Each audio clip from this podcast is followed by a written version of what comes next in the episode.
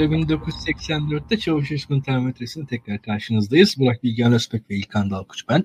Bu hafta birazcık daha geriye çekilelim, olayları değil zihniyeti konuşalım istedik. Hızlı ve öfkeli derken de en azından muhalif kamuoyunun hadiselere karşı reaksiyon tarzını ve tavrını değerlendirmeye çalıştık. Çalışacağız daha doğrusu. Hızlı dedi e, Burak Bilgehan özellikle.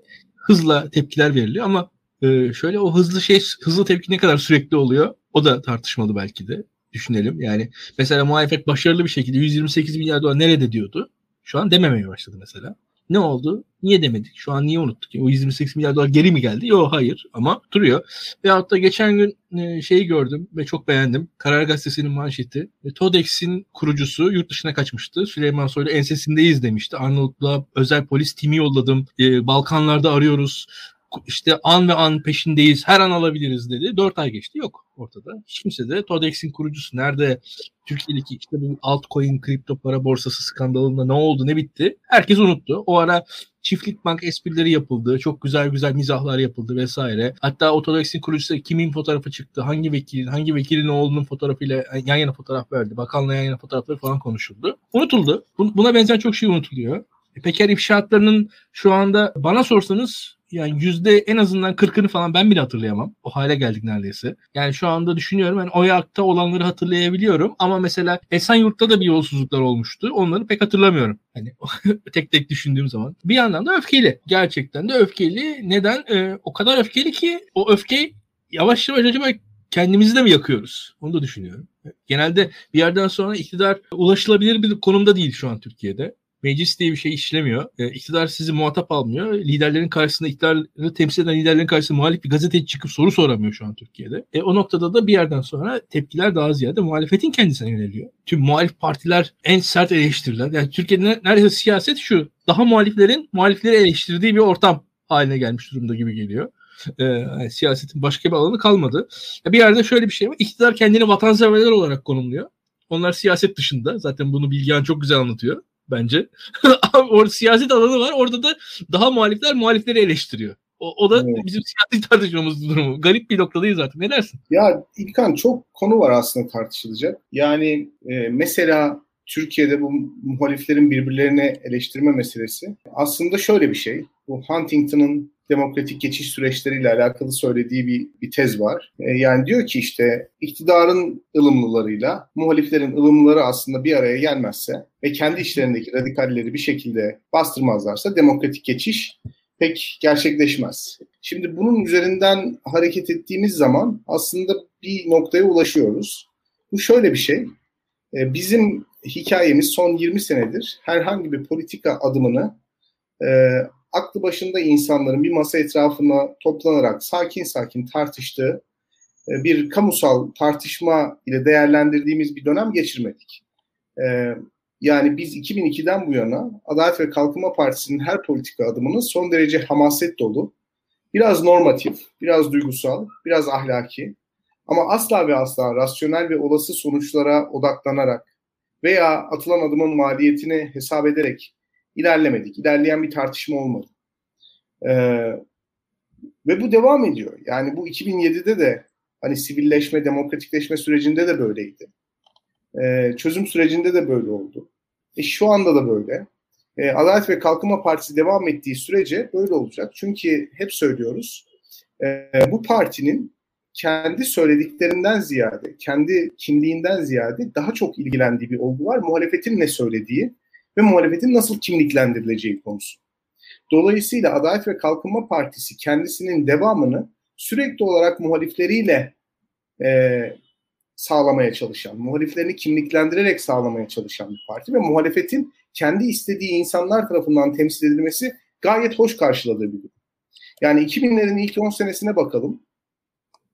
Eğer siz bir otoriterlik kuruyorsanız ki bu benim için given şey. Yani creeping otoriteryenizm literatürüne baktığınız zaman atılan her adımın yani demokratikleştirici olduğunu düşündüğünüz adımların bile aslında bir otoriterleşmeye hizmet edebileceğini düşünerek bakmalısınız hadiseye.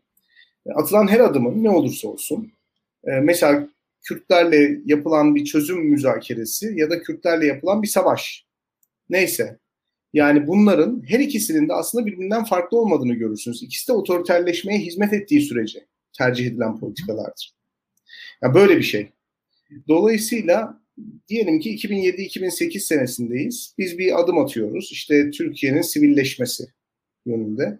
Şimdi buranın bu meselenin tartışma zemini sen de hatırlarsın.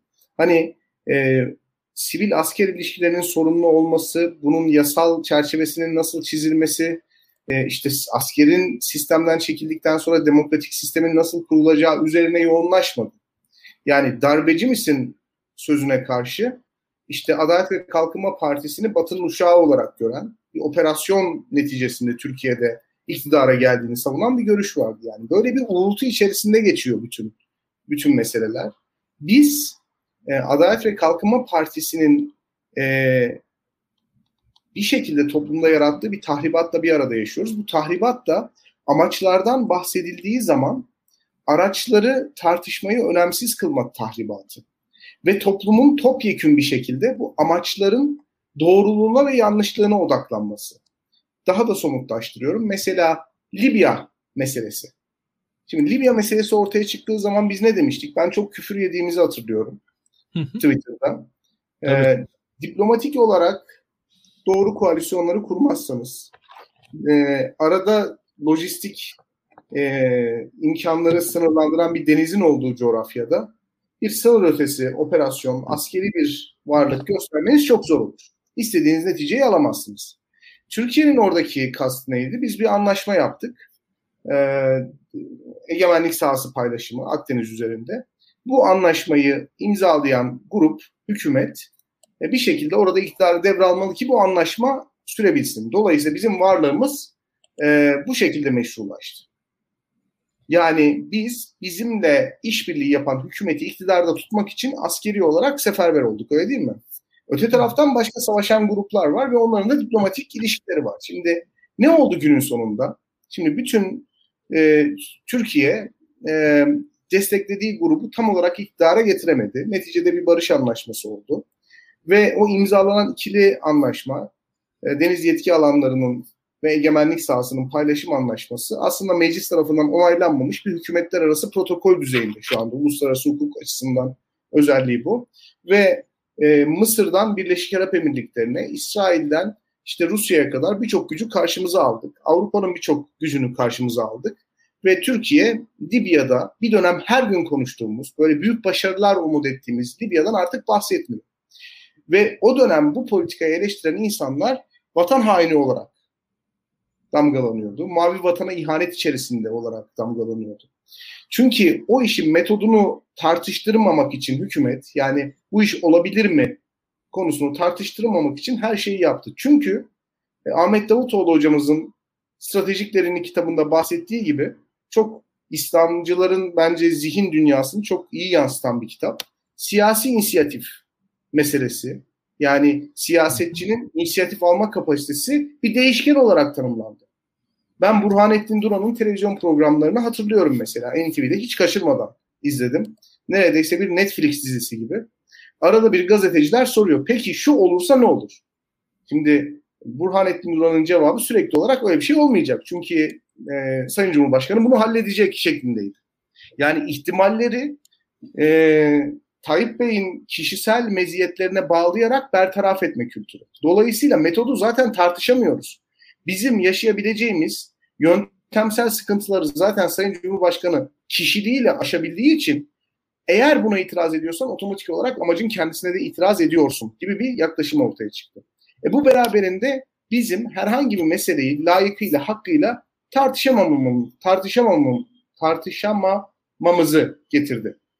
E, Birçok konuda da bunu görüyoruz İlkan. Yani göç meselesinde, işte terörle mücadelede, çözüm sürecinde hep aynı tuzağa düşüyoruz. Yani en son tartışılan konu göç meselesi olduğu için hani oradan bir örnek vereyim. Yani göçmenleri sevmek veya nefret etmek gibi bir tartışma ekseni olamaz. Olamaz, olmamalı. Yani göçmenlere karşı bir vicdan duygusu içerisinde hareket eden genç Türk ile bir öfke duygusu içerisinde hareket eden bir genç Türk tarafından belirlenen bir tartışma ekseni olamaz. Bir ülke gö- göç politikasını vicdanlı genç Türkleriyle öfkeli genç Türkler arasında sıkıştıramaz.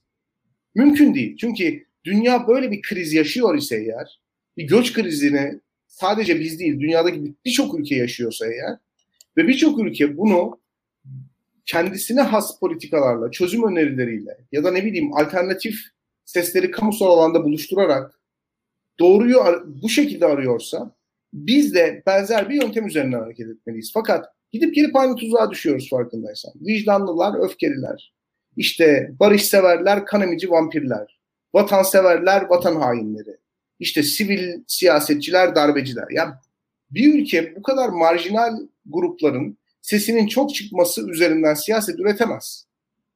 Ve bu kültür bize Adalet ve Kalkınma Partisi tarafından hediye edildi. Çünkü Adalet ve Kalkınma Partisi kendisine makul ve aklı başında tanımlayabilmek için kendi muhalifinin sürekli olarak olabildiğince radikal, olabildiğince marjinal, olabildiğince kabul edilemez noktada konumlanması gerektiğini düşündü. Mesela Suriye politikasına kimin karşı çıkmasını ister AK Parti? Yani Suriye politikası tamamıyla desteklenmesi gereken bir politika mıdır? Bence hayır. Yani Suriye politikasının maliyetlerini halen daha ödüyoruz. AK Parti parti olarak da ödüyor bence. Fakat Suriye politikasına karşı mesela sınır ötesi operasyonlara karşı kimin ses çıkartmasını istiyorsunuz? Tamamıyla sizin milli güvenlik tezinizi kuvvetlendirebilecek isimlerin ses çıkartmasını istiyorsunuz. Olabildiğince ahlakçı, olabildiğince ütopik insanlar ses çıkartsın ki siz gerçekçi ve milli güvenliği savunan aktör olarak ortaya çıkabilirsiniz. O yüzden mesela ben milli güvenliği savunuyorum. Çok ahlakçı bir bakış açısıyla hareket etmiyorum. Savaş kavramına karşı da alerjik değilim. Yani aslında alerjiyim ama uluslararası sistemin doğasında olduğunu düşünüyorum ve Türkiye'nin Suriye politikasının hatalı, çıkarlarımız açısından zararlı olduğunu düşünüyorum diyen ses duyamıyorsunuz. Çok enteresan bir şey bu. Yani o gri zeminler büyük bir e, dikkatle boğuluyor. Mesela son göçmen meselesinde de böyle. Yani ben Türkiye'de yaşayan, daha iyi bir hayat için buraya gelmiş olan veya savaştan kaçmış bir şekilde buraya gelmiş olan. Yani neticede insani gerekçelerle buraya gelmiş olan insanlardan tekil olarak nefret etmiyorum. Ancak Türkiye'nin göç politikası düzensiz göçü teşvik ediyor. Türkiye'nin göç politikası iş gücü istihdam piyasasını oldukça kötü etkiliyor. Türkiye'nin göç politikası Türkiye'nin Avrupa Birliği ile ilişkilerinin doğasını değiştiriyor. Dolayısıyla bu göç politikası değişmelidir, revize edilmelidir. Bu göç politikasıyla biz ilerleyemeyiz. Ve bu göç politikası açıkçası bizim ulusal menfaatlerimize aykırıdır diyen bir gri zemin yok. Ya göçmenlerden nefret ediyoruz ya göçmenleri bir vicdan nesnesi haline getiriyoruz ve tartışmayı buradan yürütmeye çalışıyoruz. Dolayısıyla hızlı ve öfkeli, hızlı ve vicdanlı. Yani böyle, böyle bir şey oluyor. Hollywood filmi tarzında aksiyon dolu bir hayatımız oluyor bizim. Ya e, zaten şöyle bir şey var. Bu e, bir yan şimdi Türkiye'de hep denir ya gündem çok fazla Türkiye'de. Gündem çok yoğun. Doğru. Türkiye'de hakikaten gündem yoğun ama Biraz da bizim o gündeme yaklay yaklaşım tarzımız e, bu gündemin bu yoğunluğu denilen şeyi yaratıyor. Yani sürekli bir alarm halinde, sürekli bir şekilde bizde böyle bir skandallar, rezalet ya adam eleştirmiş böyle hani normal denmiyor Türkiye'de. Bir de bir tarafı o. Bir diğeri e, Suriye politikası üzerine örnek verdim. Ben burada Yasin Aktay'ı tekrar tekrar eleştirmekten geri durmayacağım açıkçası. Hı hı. Ya Kılıçdaroğlu bir laf ediyor. Kılıçdaroğlu hani ya yani Kılıçdaroğlu'nun şu an mesela Hacı Bektaş dedi Kılıçdaroğlu geçen. Ee, o, onu Alevili üzerinden değerlendirebilirsiniz Kılıçdaroğlu'nun da. Kılıçdaroğlu'nun göçmen politikasına dair eleştirisini Kılıçdaroğlu'nun Aleviliği üzerinden değerlendirme komik. Gerçekten yani. Ama e, bu yapılıyor çünkü başka türlü savunulacak bir tarafı yok olan bitenin Türkiye'de ve gerekli gereksiz zaten ben benim için şeydir. Yani o an alarm dizileri çalar bende. Bir AKP'li Kılıçdaroğlu Alevi dediği anda evet. demek ki saçmalıyor. Yani o, o çünkü evet. şöyle bir durum var. Ortada e, mesela Cumhuriyet Halk Partisi kadrolarında CHP içerisinden bir eleştiri gelse burada Aleviler çok falan. O, o zaman makul ta- bakabilirim yani ama bir AK Parti'den AKP'den öyle bir eleştiri geldiği zaman benim için hiçbir anlamı yok. Evet. Hatta evet. daha tersine yani şu an saçma sapan bir şey söyleniyor gibi geliyor bana. Böyle benim için mesela onun ay- ayrıldığına var, varabiliyorum. Çok rahat e, ayrıştırıyor benim açımdan. E, Libya meselesinde zaten yani inanılmaz haklısın. O öyle bir örnek ki Türkiye'de e, o zaman öyle zamanlardı ki Akdeniz'in üzerine bir, birileri bir çizgi çekiyor. O çizgiyi çektikten sonra e, birileri daha geniş bir çizgi çekiyor ve daha vatansever oluyor. E, o zaman ben daha geniş bir çizgi çekerim, daha da vatansever olurum. Ya şimdi e şimdi or, oraya çektiğiniz çizgi e, Lozan Anlaşması değil yani teknik olarak. Şimdi Lozan Anlaşması'ndan sonra o sınırlı savunmakla yani defterinize bir çizgi çekmeniz arasında fark var. Şimdi bunun tabii oraya bir çizgi çekip biz hani mavi vatan yani daha daha da koyu mavi vatan da çek yapabilirsiniz hani birazcık daha evet. büyük bir çizgiyle. E şimdi e ne oldu? E, e neticede biz ne yaptık o arada? Mısır'la e, Yunanistan arasında bir e, deniz yetki sahası anlaşması imzalattırdık. E, e şimdi oldu. Hayırlara vesile oldu. yani şimdi Mısır'la Yunanistan anlaştığına göre de bizim Libya ile anlaşmamızın zaten hani e, bayağı bir kadükte kaldı. E, onu sağladık. E şimdi e, onu düşünüyorum ben yani Mısır'la Yunanistan anlaşmamışlardı. Yani 2020'lere kadar anlaşma gereği duymamışlardı. Buralar belirgin değil. Yani anlaşılması lazım. Bir birkaç ülkenin çıkarları var burada. Ortada gözüküyordu ki yani şunu da söyleyeyim yani ya keşke zaten en olması gereken şey bir de e, ilkesel olarak da söyledim yani bu ülkelerin bir araya gelip o, o kaynakları beraber yönetmesi lazım. Çünkü o kaynaklar o kadar da büyük kaynaklar değil ve bir yani araya da bunu söylüyor. Kıyıdaş devletlerin kendi anlaşmalarıyla neticelenir diye. Çok açık aslında. Hepsiyle konuşabilirseniz, hepsiyle masaya oturabilirseniz, hepsiyle anlaşabilirsiniz. Yani bu, şey, bu zor yani, bir şey değil o, o orası e, kara sınırı gibi bir şey değildi yani onu anlatmaya çalıştık insanlara ama anlatamadık. Neyse yani o garip bir durumdu. E, şu an nasıl bu iş bu hale geldi ki insan şeyi de düşünüyor. Yani mesela Türkiye Karadeniz'de de bu tarz pazarlıklar yaptı etti. Arada birçok yerde bu, bu, bu pazarlıklar yapılıyor. Atıyorum ya Yunanistan gitti İtalya ile falan anlaşma yaptı. Bu sayede yani Türkiye'nin e, öyle bir yıllar boyunca arada o meseleler falan çözüldü. Biz ona vesile olduk. Çok enteresan bir süreçti o. Evet. Ee, yani Türkiye içerisinde de şu var. Ya bir bilgen şöyle bir durum var. Adalet ve Kalkınma Partisi iktidarı 19 yıldır başımızda. Muhalefetin elinde güç çok azalmış durumda. Hele hele e, kurumların nötralitesi de e, kalmayınca e, güçten, e, hukuk gücünden de çok geride artık muhalefet ve ancak e, belli e, semboller üzerinden kendisini ifade edebilme alanları var. Nedir bunlar? İşte e, milliyetçi semboller, bayrak, Atatürk vesaire, din. E, muhalefet bu semboller üzerinden işte diğer muhalefetleri de hakaret, ihanet vesaire çerçevesinde ancak yaftalayabiliyor. Bir tarafı da o. Yani arada güç alanı kalmamış durumda yani. Hani ya e, işte sokak da eylem yapacaksınız. Onun da sınırları var zaten artık. E, e, o, o güçsüzlük de e, bu tepkiselliği ortaya koyuyor. Şimdi o zaman da şu e, Adalet ve Kalkınma Partisi diyalog içerisinde de olmadığı için muhalefetle. Yani meclis şu an çalışmıyor fiilen. E, televizyonlarda yan yana gelmiyorlar. Zaten sen çok güzel anlatıyorsun. Vekillerin karşısına gazeteciler çıkıyor. E, şimdi bu diyalog da olmadı. E, e, o zaman muhalefet bir yerden sonra kendi kendine söyleniyormuş gibi de algılanıyor. E, bir taraf öyle. E, o zaman da şu var. En sert bağıran en güzel muhalefeti yapan haline geliyor. Çünkü karşı taraf hani işin Adalet ve Kalkınma Partisi kısmı yok. Yani şu anda e, biz düşünelim mesela Daktilo'ya bir Adalet ve Kalkınma Partili vekil çağırabilir miyiz? İmkansız. yani hani burada e, ya bu, bu, bu hayal bile etmiyoruz artık. Düşün yani mesela baktığın zaman. Veyahut da ya mesela Medyaskop'a çıksa değil mi? Açıkçası. Evet. Sizin e, programa mesela e, işte Yasin Aktay'da konuk gelse yani hani açık mesela o, olmuyor böyle şeyler artık. Biz bu, bu şeyler tamamen bitmiş durumda şu an Türkiye'de. Ha, onlar o da istemiyorlar. Onlar evet, da istemiyorlar. Yani Kes, onlar istemiyor. Zaten onlar istemediği olmuyor artık. Herkes herkes o, o standarda geldi şu an Türkiye'de. Evet. O standarda gelince geriye kalan tek kriter elde öfke. Yani o zaman şey daha fazla bağıran e, daha haklı. Yani şöyle bir durum var. Daha fazla bağıran daha fazla muhalif falan değil. Yani ben e, ya açıkçası e, bu konuda çok da bir e, tartışılır bir alan da olduğunu düşünmüyorum da yani e, o, o noktaya doğru mahkum kaldık ve işin acısı şu yani e, iktidar hala güçlü. Hala güçlü derken yani elinde büyük medya var. Devlet kurumları elinde, yargı elinde. E siz mesela e, o TODEX konusu geçiyor. Mesela işte o Karar Gazetesi'ndeki şeyden bahsettim. Bir irade göstermezseniz gündemden gidiyor. Yani tutamıyorsunuz. Gidiyor, 128 evet. milyon doları tutamıyorsunuz. Şimdi e şimdi bakın e, şu mülteci, göçmen, sığınmacı falan meselesini bile aslında İngiltere'den bir haber geliyor o devam ettiriyor konuyu. Yani. Türkiye'de sizin çünkü elinizde medya olmadığı için çok e, köpürtemezsiniz bu şeyi yani bir yerden sonra aslında. Yani o, orada bile sınır manipülasyona da çok açık işte. Mesela evet. hani şunları sormak lazım. Ya bu göçmenler 10 senedir Türkiye'de yaşıyor. Benim görebildiğim kadarıyla e, Afgan göçü de Türkiye'ye yeni bir şey değil. Hatta Bangladeşliler geliyor, Orta Asya'dan gelenler var, e, yani e, Afrika'dan gelenler var. Yani Türkiye aslında 10 senedir çok ciddi anlamda göç alan bir ülke. Öyle değil mi? Şimdi evet. şunu konuşmamız lazım. Ne oldu da biz birdenbire bu göç meselesini politikanın e, ana akımında bulduk?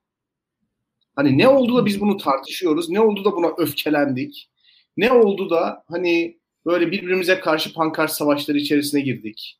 Ne oldu da sosyal medyaya çıkıyoruz ve böyle Hatta daha ağır söyleyeyim mi? Şimdi Bilgen Ankara'da bu işte e, vahim linç hadisesi oldu. Hepimiz kınadık, üzüldük, kızdık.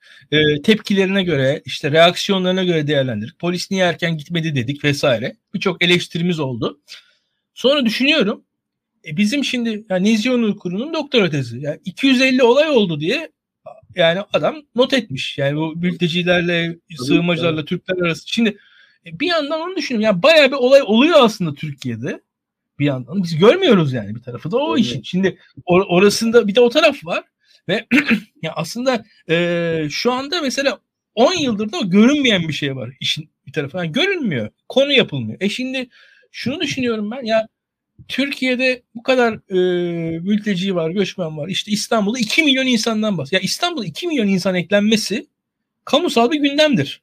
Yani Tabii. teknik olarak. Hani ya bu şey gibi hani İstanbul'un tükettiği suyun yüzde yirmi artması yüzde on artması bu, bu az bir şey değil. Yani İstanbul'da işte kiraların artması mesela bu, bu, bu etkileri vardır bunların. Şimdi bunların mesela ya şimdi ben e, hatta şunu da söylemem lazım.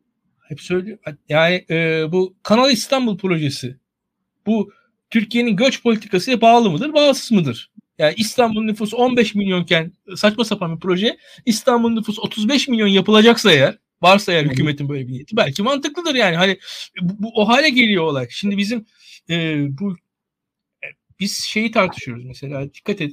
E, Tayyip Erdoğan e, işte üç çocuk söyleminde bulunuyor. Biz bunu tabii e, hem ahlaken hem de e, işte natalist politikalar, devlet planlaması falan eleştiriyoruz.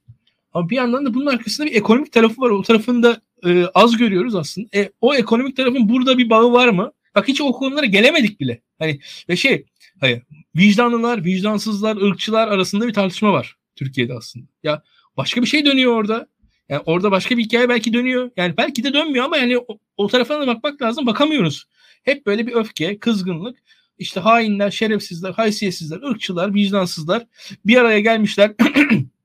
iktidar yala, bir kısmı iktidar yalakası birine diğerlerine göre falan. Öyle bir, bir, bir grup kendi arasında öfkeli öfkeli tartışıyor. Ve orada da şu var. Dediğin şey çok doğru. Bir anda bir bakıyorsun. Arka arkaya görüntüler önümüze düşüyor. Sonra aa görüntüler önümüze düşmüyor. Şimdi yani bizde bu, biraz o bu hükümet güçten evet. mi düştü?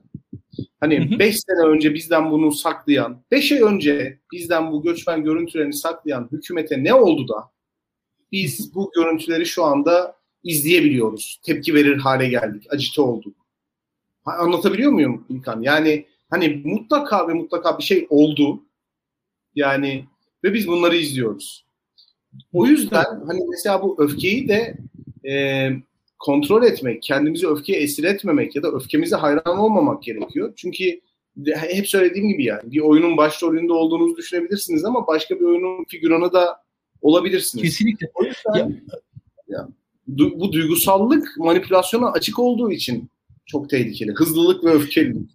Kesinlikle. Ya Bilgen mesela ben Ankara'da olan hadisenin total olarak ideolojikte ideolojik bağlamda Adalet ve Kalkınma Partisi aleyhine olduğunu düşünenlerdenim. Ama şu var. Türkiye'deki Türkiye'deki şiddetin artışı her zaman iktidarın lehinedir şu şartlar altında. Onu da söyleyebilirim. Yani onu da hani yani o hadis Ankara'daki hadise kendisi e, çünkü hani Adalet ve Kalkınma Partisi'nin Orta Doğu söylemi, ulusal dış politikası, tüm ensar e, ideolojisi onun yıkılması anı hani ge- gerçekliği gösteriyor. Gerçeklikte sizin doğru düzgün bir ekonomi kurmanız, ülkeyi doğru düzgün yönetmeniz gerekiyor. Orada büyük söylemlerle işin yürümediğini gösteren bir somutluk var orada Ankara'da aslında bir tarafında. O orada hükümetin o açıdan asla işine yaramaz. Ama şu var, ülkede şiddet yükselirse yani genel anlamda ben şu an iktidarın işine, işine gelebileceğini düşünüyorum. Yani orada hani şiddetin, korkunun, insanların çekinmesinin artmasının iktidarın lehine olacağını düşünüyorum. Ki ya bakın e, birkaç zamandır da işte e, işte Burak Avuncu'ya saldırı, öbür gazetecilere saldırı, sürekli saldırılar, maldırılar bir şekilde o e, pankart asan çocuklara saldırdılar galiba. Yani, bir de insan bir şeyi düşünmesi lazım. Yani pankart asan çocuklar belli ki milliyetçi ülkücü çocuklar. Burak Kavuncu adliyeye gitti, onlara destek verdi. Hukuki olarak işte bunlar önemli şeylerdir yani. Bugün e, bir siyasi partinin il başkanının adliyeye gitmesi önemli bir destektir. Çok meşrulaştırıcı bir şeydir. Toplumsal bir desteği ortaya koyan bir destek verdi. Şimdi ertesi gün bakıyorsunuz Burak Kavuncu'ya yumruk atan adam Milliyetçi Hareket Partisi Silivri Teşkilatı'ndan birileriyle ilişkili çıkıyor. Ya bir milliyetçi niçin Burak Kavuncu'nun milliyetçi gençlere sahip çıkmasından rahatsız olur? Niçin rahatsız olur? E bakıyorsunuz hemen Nihat Genç'ten tepki geliyor. Diyor ki işte bunlar NATO'cudur. Bunlar bunu bir şey sahip çıkıyorsa mutlaka bir şey vardır arkada. Şimdi burada başka bir şey de ortaya çıkıyor. Öfke yükseldiği zaman küçük gruplar, küçük böyle kendi hacminden fazla yer kaplamak isteyen gruplar ortaya çıkan o öfkenin e, apolitikliğinden diyeyim, kendiliğinden kendiliğindenliğinden diyeyim e, bir şekilde nemalanmaya çalışıyorlar. Yani işte biz Gezi Parkı programında da bunu konuşmuştuk. Hani aslında Gezi Parkı'nı ağırlıklı olarak e, dile getiren, protestolarda bulunan kitlenin profili belli. Tabii. Bakın o profil e, birçok başka siyasi ajanda için önemli bir kalkan oldu. Yani peşlerinden sürükleyebileceği bir kitle gördüler. Mustafa Kemal'den bahsedip, laiklikten bahsedip, özgürlükten bahsedip falan bu kitleyi demek ki biz bir meydana çekip o meydanın yüksek binalarına da sol örgüt flamaları asıp sol örgütlerin çok güçlü olduğunu gösterebiliriz. Böyle bir şey. Şimdi bu göçmen meselesi de uzun yıllardır hakikaten azınlıkta olan ve toplumun çoğunluğu tarafından bir türlü benimsenmeyen gruplar için önemli bir çıkış noktası oldu. Çünkü toplumsal tabanı çok geniş göçmen rahatsızlığının. Onlar göçmen rahatsızlığının da kendileri tarafından temsil edilmesini istiyorlar. O senin bahsettiğin kimin sesi çok çıkıyorsa en muhalif odur düsturu var ya. Hani onun gibi bir şey. Zaten sesleri çok çıkıyor. Dolayısıyla bütün o göçmen huzursuzluğunun göçmenlerden dolayı yaşanan memnuniyetsizliğin bayrakları olarak en bağıran insanlar olarak öne çıkıyor. Peki neyin neyin neyin arkasına gizliyorlar? Göçmen meselesinin arkasına başka bir ajanda gizliyorlar. Şimdi o muhalefeti parselleme eğilimi e, ana akım siyasi partilerin yani CHP'nin ve İyi Parti'nin bu meseleye nispeten daha dengeli yaklaşmasıyla bozuldu. Yani bugün Kemal Kılıçdaroğlu hayatın 25 farklı alanında politika geliştiriyor. Ekonomiden sosyal meselelere, sanattan spora kadar birçok alanda konuşuyor. Ana akım bir parti. Kemal Kılıçdaroğlu bu meseleden konuştuğu zaman sadece göç üzerinden politika yapmayı planlayan grupların elinden oyuncaklarını almış gibi oluyor haliyle. Haksız mıyım bilmiyorum yani. İyi Parti işte bu meseleye dahil olduğu zaman göçmen meselesinden dolayı ekmek yemek isteyen bazı siyasi gruplar bunlar rahatsız oluyorlar. Kaptırdıklarını düşünüyorlar. Bu sefer başlıyorlar ona NATO'cu demeye, ona başka bir şey demeye. Yani ona foncu demeye. Yani o yüzden e, bu tip duygusal uyanış anları manipülasyona da çok açıktır. Birileri sizi peşine takar götürür. Yani bir yerden sonra çok saçma bir şeyi savunurken kendinizi bulabilirsiniz. Çok saçma birisine küfrederken kendinizi bulabilirsiniz. Ve bu öfkelilik halinin de Türkiye öfkelilik ve vicdanlılık halinde. Türkiye'de bütün ideolojileri ortadan kesen yani milliyetçinin öfkelisi var, milliyetçinin vicdanlısı var bir de milliyetçinin akıllısı var. Kemalistin öfkelisi, vicdanlısı, akıllısı var. Yani bu duygusallar ile rasyoneller arasındaki ayrışmanın da Türkiye'deki bütün ideolojileri ortadan kesen bir e, eksen olduğu kanaatindeyim ben. bu eksen e, Adalet ve Kalkınma Partisi'nin muradı doğrultusunda genel olarak duygusal, hissi, daha ergen tepkiler veren insanlardan muhalefetin oluşması gerektiğini söylüyor. Hatta iktidarın toplumsal tabanının da benzer bir ergenlik içerisinde sürekli olarak teyakkuz halinde bulunması gerektiğini söylüyor. Ee, bundan kurtulmamız lazım. Yani bu hızlı reaksiyon verme, öfkeli reaksiyon verme işinden kurtulmamız lazım. Türkiye'nin sorunları var. Bunu herkes farkında.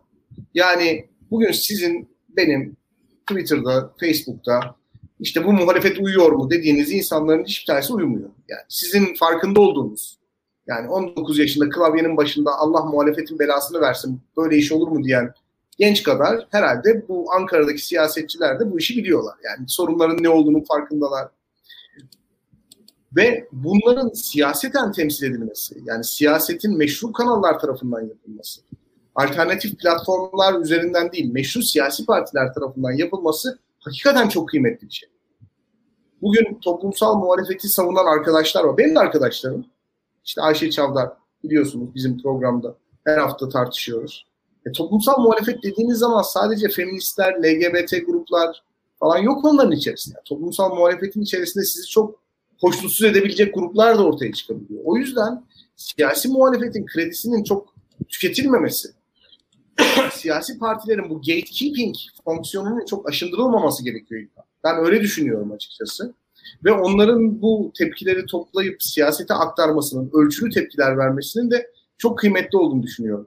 Onların ölçülü tepkiler vermesine karşılık dikkat ederseniz sürekli olarak o ölçüyü daha radikal noktaya taşımak isteyen siyasetçiler olacak. Mesela Kılıçdaroğlu'nun konuşmasından sonra Tanju Özcan'ın beyanatı gibi. Tabii. Anlatabiliyor muyum? Yani Anladım. E, böyle bir şey. Ya e, birkaç şey söyleyeyim. Toplumsal muhalefet konusunda hani senin bir tık e, solunda Ayşe Çavdar'ın bir tık sağında yer alıyorum gibi geliyor bana. O yani e, ya bu, bu bu ikisi birbirini besler aslında. Yani toplumsal muhalefet dediğin şey. Ama şu var. Türkiye'de bizim e, elimizde e, bir yani şöyle bir sıkıntı var aslında. Yani elde medyamız yok Türkiye'de teknik olarak. Yani Türkiye'de işte medya biziz yani. Bizim kadar var. Baktığın zaman. E şimdi e, üniversite, akademi yani şu an bakın işte Boğaziçi Üniversitesi'nde hocalar bir araya geldiler. İşte hala uğraşıyorlar. Elde kalan son yer. Yani şu anda Türkiye'de ortalama bir devlet üniversitesindeki profesörün yani kurumsal olarak iş güvencesi odacıdan daha az. Doğru mu değil? Doğru. Yani şu anda yani şu an ortalama bir devlet üniversitesindeki profesörün iş güvencesi bir odacıdan daha az. Yani oradaki temizlikçi işte hanımefendi, beyefendi falan daha güvenceli bir şekilde çalışıyor. Hatta yani Twitter hesabını daha rahat kullanıyor olabilir. Onu da söyleyeyim. Yani e, profesöre göre. E, şimdi Türkiye'de akademinin hali böyle. E, şimdi durum bu yani. yani. Bu böyle olmasını istemedi, istediğim için söyleyeyim ama durum bu şu an. E, e, devam edelim. E, e, medyadan bahsettik, akademiden bahsettik. Yargının hali belli zaten. Konuşmaya gerek yok. E, e, sivil toplum örgütleri şu an hani ekonomi şu an kötü olduğu için bir de ülkede yani insanlar devlet kaynaklarına daha muhtaçlar. Ee, ya o öyle bir şey ki devletten bağımsız bir şekilde ben işte tırnak işte fon vereceğim diyecek bir baba yiğit de çıkamıyor şu anda. Belki ekonomi iyi olsa muhalefete daha rahat e, maddi kaynak bulabilir aslında. Herkes orada ekonomi kötü olmasın muhalefetin lehine falan diyor da öyle, orada bir de öyle bir durum var yani. Ekonomi kötü olduğu için gayet net bir şekilde herkes devlete bakıyor. Tüm e, ekonomik güçler Türkiye'de normal zamandan daha fazla devlete bakıyor. Devletin şu an e, ihti- devlete ihtiyaç duyuyorlar. Devletin devlet bankalarının kredisine ihtiyaç duyuyorlar. Devletin teşviğine ihtiyaç duyuyorlar. Ya şu an gidin orta boy bir sanayi tesisine. Ya ba- bayağı bürokratik işler var orada. O- onlar da fon almak için, devletten fon almak için, TÜBİTAK'tan fon almak için proje yazıyorlar. Ya işte bizim gibi. Ya orada da proje yazıyor şu anda. Hani bunlar yapılıyor şu an Türkiye'de. E şimdi bu şartlar altında e, muhalif alan gerçekten e, elde e, hani küçümseniyor sandık. Ya bayağı önemli bir şey sandık yani. Hani o, o hani efendim sa- sandığa mı kaldınız? Sandık mı şöyle mi falan. Ya o sandık bayağı önemli. Yani o e, açıkçası Türkiye'de sandık bence hani Avrupa'dan daha önemli. Yani e, Türkiye'de sandık e, şu an daha da e, anlar hale geldim. Yani bizde yani seçime katılım niye yüksek? Çünkü diğer yerler yok. Yani çok basitçe. Yani diğer yerler yok. Tabii. Ben seçime katılmazdım akademisyen Burak Bilgen Öztürk benim dediklerimi ifade ederdi. Onun ağırlığıyla beraber iletilirdi e, devlete, topluma diyebilirdim. Ama şimdi şöyle ya bir yandan hani işiyle, e, her türlü maddi durumuyla e, bir yandan sosyal medyadan saldırı altında davalar şu ya bayağı baskı ona da güvenemiyorum. Sadece oyuma güvenebilirim ben. O hale geldi olay. E şimdi e, bu açıdan şu e, siyaset kurumunu e, yıprattığınız zaman siz açıkçası biraz da Türkiye'nin geçmişine bakalım. E, bizde siyaset kurumunun yıpratılması yani nedir? Yani tüm siyasetçiler yiyici. Okey. Şimdi işte dokunulmazlıklar kaldırılsın bak ne kadar çok demiştik hatırlayalım değil mi? Sonra fark ettik ki dokunulmazlıkların olması lazımmış. Ya orada o bağıran çağıran dokunulmazlıklar kaldırılırsa ya ya yolsuzlukla dokunulmazlık arasında hiçbir ilişki olmadığını gayet net halkımız gördü şu anda izleyerek ve Türkiye'de 20 yıl dert dokunulmazlıkmış gibi anlatıldı ve Türkiye'nin en sert muhalifleri de en sert şekilde dokunulmazlık karşıtı muhalefet yaptılar. Haklı olduklarını zannediyorlar. Haksızlardı. Hepsi haksızdı. Olacak Türkiye'de o kadar muhalefet. Evet. Olacak o kadar ya, hepsi haksızdı. Dokunulmazlıkla Türkiye'deki yolsuzluk arasında hiçbir ilişki yok. Türkiye'deki milletvekillerinin üçte ikisi ikinci dönemde seçilemez. Hiçbirisi öyle hapse falan girmez. böyle bir durum. Yani Türkiye'de öyle dokunulmazlıkla şey, ya çok minor konularda e, milletvekili maaşları işte özlük hakları şunu saçma sapan konular eleştiriliyor Türkiye'de. Ya, ha, orada sistemde ihaleler orada işte yolsuzluk yapılan e, kayırmalar, e, atamalar vesaire bunlar belli. Onun yerine biz oradaki e, aktörleri tartışmaya doğru gidiyoruz ve oraya odaklanınca aslında sistemi de kaçırtıyoruz. Yani şu var daha sert muhalefet yaparken aslında muhalefeti de e, kötürüm hale getirmenin yolunu açıyorsunuz aslında yani böyle yaparak. Burada ya benim için hani bu dokunulmazlık örneği çok açıklayıcı bir örnek diye düşünüyorum ben. Yani orada siyaset kurumunun gerçekten mesela ben şu anki aklım olsa ya dokunulmazlıklar daha da arttırılmalı. Yani şu anki e, yargı kurumuna ben güvenmiyorum. Emniyete ben güvenmiyorum. Siyasetçinin ya şu an Allah'tan Ahmet Şık'ın dokunulmazlığı var. Yani elimizde Türkiye için bir değer. Yani şimdi düşünüyorum ya Ahmet Şık'ın Ömer Faruk Gergerli'nin dokunulmazlığı var. Ya, ya olmasaydı. Yani evet. bu insanlar da on, şimdi e, e, demek ki yani siyaset kurumunu kullanmak gerek. Yani daha iyi kullanılabilir mi? Kullanılabilir. O da doğru. Hani orada şey ama şu var. E, eleştirinin o kuruma karşı değil de yani o kuruma hani e, daha e, pozitif bir eleştiri olması gerekir diye düşünüyorum. Yani o asla toplumsal muhalefet yani siyaseti dışlayarak girdiğiniz zaman siz aslında e, orada e, yerin siyasete her lafı ettiniz. Ama şu polis polis olmaya devam ediyor. Yargı yargı olmaya devam ediyor o sırada. Yani orada e, yok yok yok olmaya devam ediyor. Rektörler rektör olmaya devam ediyorlar. Gazetelerin genel yayın yönetmenlerini birileri atamaya devam ediyor. Siz o siyasete laf ettiğiniz sırada bile. Yani onu da unutmamak lazım diye düşünüyorum ben. Ee, ya biraz uzattım açıkçası. Yok iyi, iyi söyledin abi. Yani şöyle bir şey. E, yani birkaç noktayı netleştirmek lazım. Yani toplumsal muhalefet dediğimiz aktörler aslında Türkiye'de o kadar fazla değil. Yani bizim gurur duyduğumuz belirli bir toplum kesiminin sorunlarını kamuoyunun önüne taşıyan ve söylemleriyle, eylemleriyle norm oluşturan hareketler var. Mesela Türkiye Feminist Hareketi bence çok başarılı. Yani şöyle söyleyeyim, kuşaklar geçmeden hepimizin dilini değiştirdiler. Doğru. Yani ve bunu da çok büyük bir siyasi hikayenin e, arkasına saklanarak yapmadılar. Gerçekten çok takdir edilmesi gereken bir şey. Yani bugün e, biz 10 sene önce konuştuğumuz Türkçeyi konuşmuyoruz. Ya da birbirimize 10 sene önceki gibi hitap etmiyoruz ve çok daha medeni yaşıyoruz bu insanlar sayesinde. Kesinlikle. Yani bunun hakkını verelim. Ben toplumsal muhalefet, yani muhalefet kavramı yani toplumsal olarak toplumun oluşturduğu normlara, toplumun işte benimsediği normlara karşı bir muhalefet yapılması gerektiğini anlıyorum. Yani toplumsal muhalefetin siyasi iktidara muhalefet yapması bana çok e, gereksiz yere toplumun üzerine ya da sivil toplumun üzerine bir yük yüklemek gibi geliyor. Anlatabiliyor muyum yani? Toplumsal muhalefet daha toplumsal iktidar odaklarına karşı muhalefet yapmalı. Şimdi top, yani toplumsal muhalefet siyasi iktidar hedef aldığı zaman siyasi iktidar da kendi toplumunu siyasallaştırıyor. Hızlı bir şekilde. Ee, yani ya bu, bunun ismini koymalıyız. O yüzden zaten hani, yani temelde yani sivil toplum tanımı yapıyorsun aslında yani teknik olarak yani sivil toplum dediğin şeyin iktidar iddiası yoktur aslında. Evet, yani orada Evet. Böyle. Ee, herkes bir toplumsal normu dönüştürürse yani feminist hareketin yaptığı gibi mesela ekolojik ekolojist hareket var. Bunlar da çok önemli işler yapıyorlar. Ben ikisiyle de gurur severler var. Yani, yani baktığın zaman doğru. Bunlar var. Evet. hayvan severler var. Yani toplumun mesela e, mimari konusunda bir uyanış yaşayabiliriz. Mesela öğrencilerin işte akademisyenlerle ilişkileri konusunda son zamanlarda ben Orada da bir gelişme görüyorum. Mesela bu eski hoca kültü ya da ne bileyim hocalarla kurulan o eski usul ilişkilerin sorgulanması gibi şeyler. Mesela bu da yeni bir dil üretecek. Hani toplumsal muhalefet bu tip toplumsal konular üzerinden daha mütevazi alanlarda ilerlediği zaman çok daha başarılı oluyor. Onu söylemek istiyorum. Ama toplumsallığın arkasına sığınarak siyasi hesaplar içerisinde olan ya da siyasi partiler içerisinde kendisine kariyer arayan insan sayısı çok daha fazla. Türkiye'de böyle bir problem var. Yani sivil, bağımsız, toplumsal muhalefet dediğiniz gruplar CHP'nin içerisindeki bir kliğin başka bir kliği devirmek için, hesap görmek için kullandığı bir şey de olabiliyor. Anlatabiliyor muyum?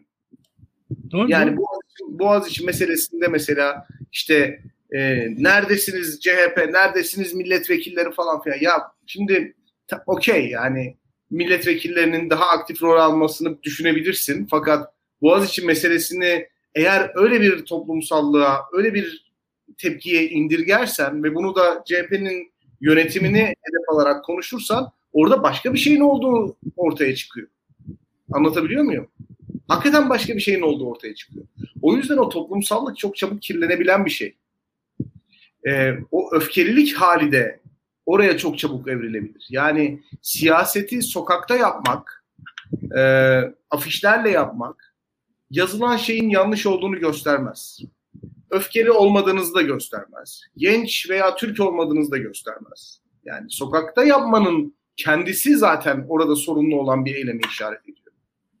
Bütün ana akım siyasi partiler göç meselesini gündemine almışken yani mesela e, Akşener'in Boris Johnson'a hitaben tweet yazdığı günlerden geçiyoruz.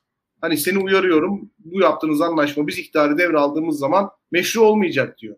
Şimdi siyaset zaten bu tepkiyi bir şekilde dile getirmişken bunu ayrıyeten daha fazla köpürtmenin, daha fazla öfkeyi kabartmanın çok da farklı ve umut edilmeyen yerlere evrileceği kanaatindeyim. Anlatabiliyor muyum? Çünkü hiyerarşisi olmayan, gatekeeping mekanizmaları olmayan bu tip toplumsal hareketler içinde olan insanlar dünyanın en temiz insanları olmalarına rağmen. Olsalar bile çok hızlı bir şekilde manipüle edilebilir bilinirler. Yani sırf işte bu çocukları savunan avukat yata e, başkanı olduğu için birdenbire pankart asmak NATO eylemine dönüşüyor işte. ya anlatabiliyor muyum? Yani siz gidip Nihat Gence derdinizi anlatın. Arkadaş sen işte yanlış düşünüyorsun. Bizler vatandaş. Hiç umurunda değil ki o adam. Onun umurunda olan şey seni yaftalayıp bir kalabalığın önüne atmak. Böyle bir şey. Oradan işte bir takım kendi çevresine sinyaller göndermek. Böyle bir şeydir bu. Böyle bir şeydir. Yani e, günün sonunda şunu söylemek istiyorum İlkan'cığım. Son sözlerim olsun bunlar. Doğru. Ee, yani partilerin mükemmel işlediğini ya da kusursuz hareket ettiğini savunan bir insan değil. Siyasi parti siyasi partidir. Yani en iyisi ne olabilir ki? Yani en iyi siyasi parti ne olabilir ki? Yani siyasi parti kamunun e, topladığı vergileri bir şekilde kendi programına göre da, dağıtmayı murad eden insanların ve bir şekilde bu dağıtma sürecinden de güç devşirmeyi murad eden insanların toplaştığı yer, yerdir. Fakat demokratik sistemlerde çıkarların veya amaçların buluştuğu, temsil edildiği, söyleme dönüştürüldüğü meşru kanallar da siyasi partilerdir. Yani siyasi partileri çok kolay harcamamak gerekir. Siyasi partilerin işte hantal oluşu evet bu bizi tatmin etmeyebilir. Bizim kadar hızlı tepki vermeyebilirler. Yani ben sadece üniversitede çalışan bir adam olarak Twitter'a istediğimi yazarım ve bilgisayarımı kapatıp evime giderim. Kimin rahatsız olduğu, kimin bunu sevdiği, kimin bana küfür ettiği, kimin beni alkışladığı zerre umuruma gelmez. Hiç de umurumda değil. Ama siyasi partiler bir hareket e, adımı attıkları zaman bunun hangi toplum kesiminde ne uyandırdığı, ittifaklarına nasıl zarar verdiği ya da gelecekte karşılarına nasıl çıkacağı konusunda biraz düşünmek zorundalar. Bu hantallık oradan gelir. O yüzden hızlı değiller. Ve siyasi partiler olabilecek kendi kapasitelerine göre bir rasyonaliteyle hareket etmek zorundalar. Yani öfkeleriyle hareket ettikleri zaman siyasi partiyi ya da siyasi parti liderini herhangi bir demagogdan ayırt eden bir şey kalmaz. Anlatabiliyor muyum yani? Elit e, siyasi partiler için çok önemlidir. Ülkeler için çok önemlidir. Belirli duyguları, belirli düşünceleri filtreler ve onları politikaya dönüştürür. Eğer bu filtre olmazsa, eğer parti lideri, siyasetçi doğrudan öfkeyi temsil eden, öfkeyi yansıtan bir ayna vazifesi görürse orada demokratik sistemin kendisi büyük bir zarar görüyor. E zaten biz halkın tepkisini filtrelemeden toplumun geri kalanına veya siyasete veya bürokrasiye püskürten bir iktidarla yaşamıyor muyuz? Yani Tayyip Bey'in seçmeni kendisini çok muhteşem rasyonel politikalar izlediği için sevmiyor. O duygusal bağ çok başarılı teknokratlarla çalışıldığı için oluşmadı. Tam tersine halkın duyduğu öfkenin herhangi bir filtrelemeden, geçirilmeden karizmatik bir figür tarafından ifade edilmesiyle gerçekleşti. E sonuçta ne oldu? Demokratik sistemde biz ne noktadayız ona bir bakmak lazım. Ee, Burak Bilgehan çok çok teşekkürler. Oluymuşuz ee, ya bu konuda. Valla doluymuşuz hakikaten. Kısa bir yayın olacak diye başladık. Gene 50 dakikayı bulduk. E, hatta daha devam da ederiz. Birkaç gündem konusu falan konuşalım mı diyordum ama e, çok kısa sürerse diye onu da konuşacak vaktimiz kalmadı. E, ama biz muhtemelen bu hafta içerisinde de ani bir gündem olursa gündüz yayınlarını yapmaya devam ederiz. E, bizden yayın isteyebilirsiniz bu arada. E, tweetlerimizin altına daktiloya falan mention atabilirsiniz onu söyleyelim. Ama şu konuyu acilen konuşun falan derseniz e, bir dikkate alabiliriz. Yeterince sayı olursa. Son bir şey söyleyeceğim İlkan. Sen de maruz kalıyorsun. Ben de maruz kalıyorum. İşte e, sosyal medyada genç arkadaşlar bize e, laflar söylüyorlar. İşte çok e, sevenimiz de var. Onlar pek sesini çıkartmıyor ama ben sevildiğimize eminim. Çok nefret edenimiz de var. Onlar çok seslerini çıkartıyorlar. Hiç önemli. Hepsinin canı sağ olsun. Yani e, bu arkadaşlar e, bir şey yazıyorlarsa Bunların çok azı kötü niyetle provoka etmek için yazıyordur. Çoğu da çok temiz duygularla yazıyor. Hepsinin canı sağ olsun. Hiç sorun değil. Hiç canımızı sıkmıyoruz. Hiç kimseye karşı kötü düşüncemiz yok. Ama e, yani hayat hükmünü verir. Sosyal medyadaki kurgusal e, argümanlar ya da kurgusal atmosfer e, hayatla çok çakışan şey değil. Hayat hükmünü verir.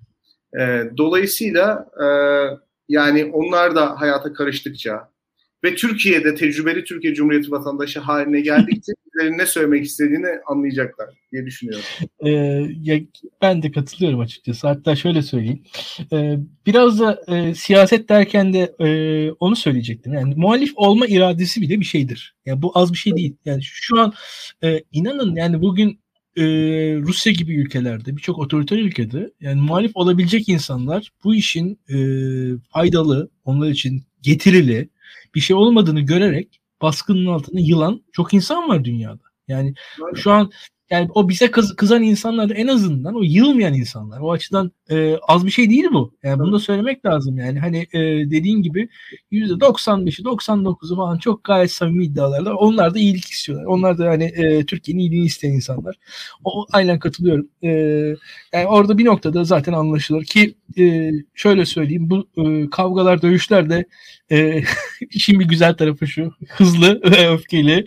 E, gündem de hızlı dönüşecektir. Bizim zaten tahminime göre birkaç ay sonra zaten başka bir gündemle konuşacağız. Başka şeyleri konuşacağız. Tabii, tabii. O arkadaşlarla yan yana geleceğiz herhalde diye tahmin ediyorum. Evet evet. Ama öfkelerini bizden çıkartabilirler. evet, yani hakikaten birbirlerinin kalp, kalplerini kırmasınlar. Bir doğru. bizden çıkartabilirler. doğru doğru. Kesinlikle katılıyorum. Kesinlikle katılıyorum.